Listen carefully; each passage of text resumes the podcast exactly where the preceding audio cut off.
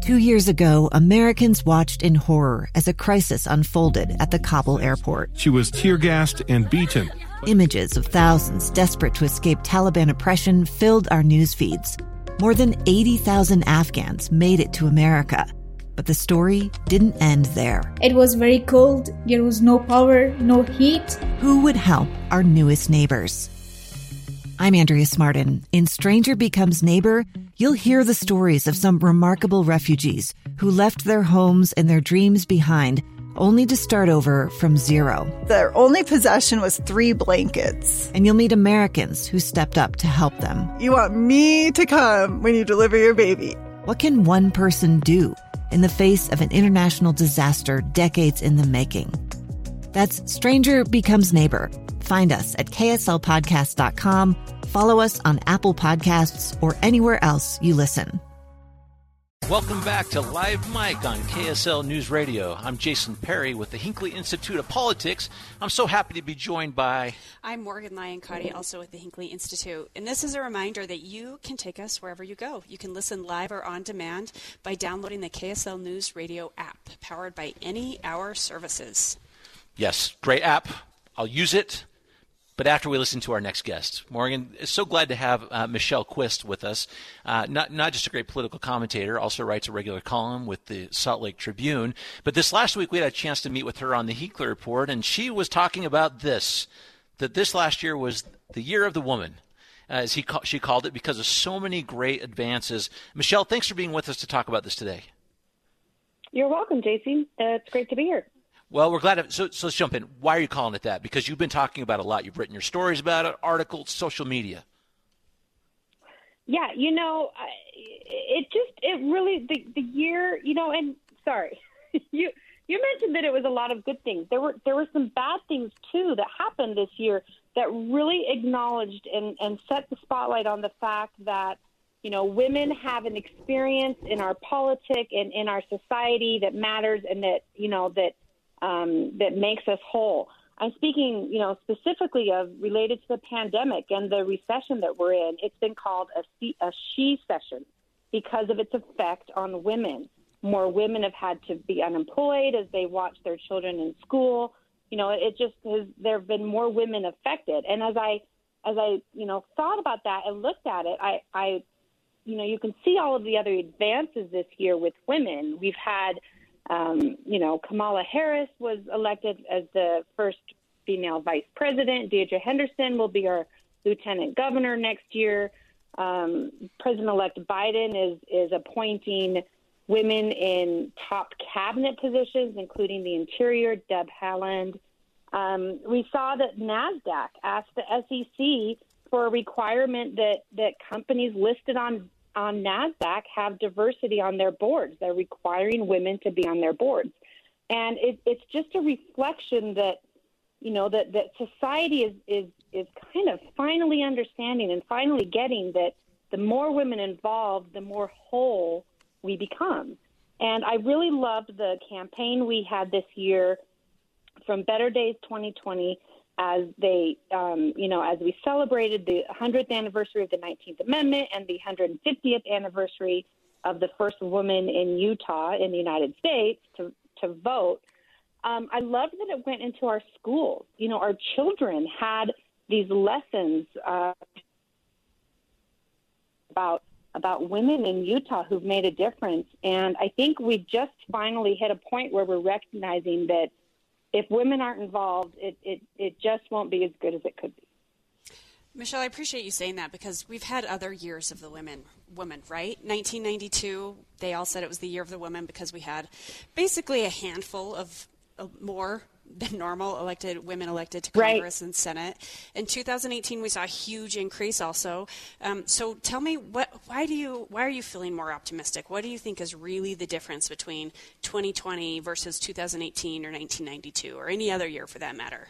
Yeah, yeah, Morgan, thank you. Um, you know, in 2018, we saw a ton of, of Democrat women elected to Congress. This year, we've seen um, many more Republican women elected to Congress. I think the difference is that um, that men are buying in. Can I, you know, if I, if I can say it bluntly, I think we're we're finally recognizing because women have been so adamant that that it's important for us to be involved and that we deserve a place at the table. Um, men are finally seeing that yes, you know, my company runs better when I have women on the board. My school runs better when I have women in leadership. Our government um, is is you know more successful when when women are at the top next to the men. And you know, you can't have that without um, male buy-in. And and I think finally men are getting it. Honestly. Well, I certainly agree. And I'm that. thankful yeah, I, I, agree with that too, Michelle Quist. So as you, as you think about that, uh, what do you see what, what, in terms of where the progress needs to be? What what still needs to happen when we'll start feeling like this is this is not just uh, something we're seeing in these, these you know the, with these kind of the yearly updates that we see, but it's something that takes hold yeah. and stays. Well, I just think I think we need to see, and that we will start seeing more parity you know, one on a board of nine is great, you know, and it's always good to have that the first woman this and the first woman that. But when there are three or four or five women on a board of nine, I think it it be it starts to become standard, and we don't have to keep talking about it, you know. And and I still think that's quite a ways out, and I'm I'm grateful for those who are still talking about it. But but I think that's what we're going towards, and I think that's what we you know we need to accomplish. Of course, you know, uh, every woman doesn't want to be um, a, a, a governor of a state, but there are plenty of women who do. And I don't think that there should be um, blocks in her way. And I think that people are starting to understand that. Yeah, and I often think one of the untold, untold, stories of Utah is how many amazing women we have in policy in our state. And you often mm-hmm. hear that question of like, who are the three people throughout history you'd want to have dinner with? And people always say elected officials, and I'm always thinking, why aren't they saying the chiefs of staff? Those are the, really the people with all the intel. And just today we had Abby Os- Osborne and Natalie Gochnour, and you yourself are just some of these amazing power women that we have in our state. So tell me, we just oh, have a. Co- oh, sorry, go on. I, I was just gonna say thank you. I, I wouldn't I wouldn't put myself out there. I'm just a I'm just a critic in the newspaper, but you know you're, you're so right. People, you know, the women who control the schedules are um, are definitely just as powerful as the men who are showing up to to the appointment. So tell me what you're doing to move the needle.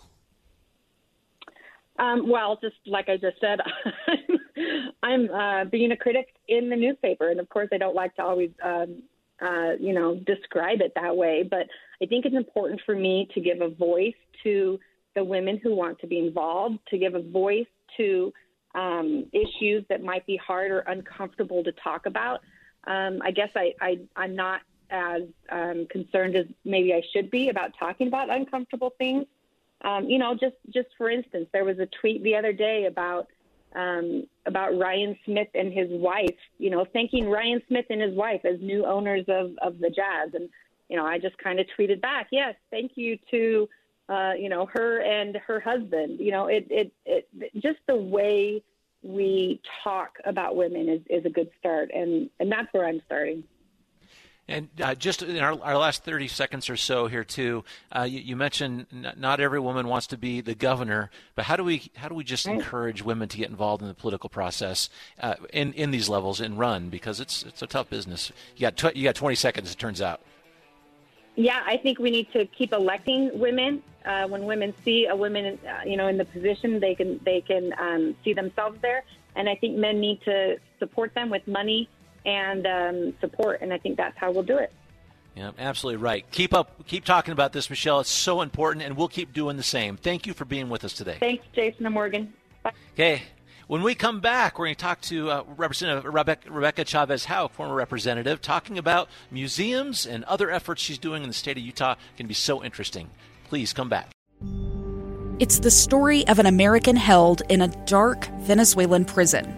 Then all of a sudden, they all kind of lined up they pointed their guns at me. And this is the point where I thought, I'm going to die today. I'm Becky Bruce. I spent a year working on Hope in Darkness, which now has more than 2 million downloads. Find it on kslpodcast.com or wherever you listen to podcasts.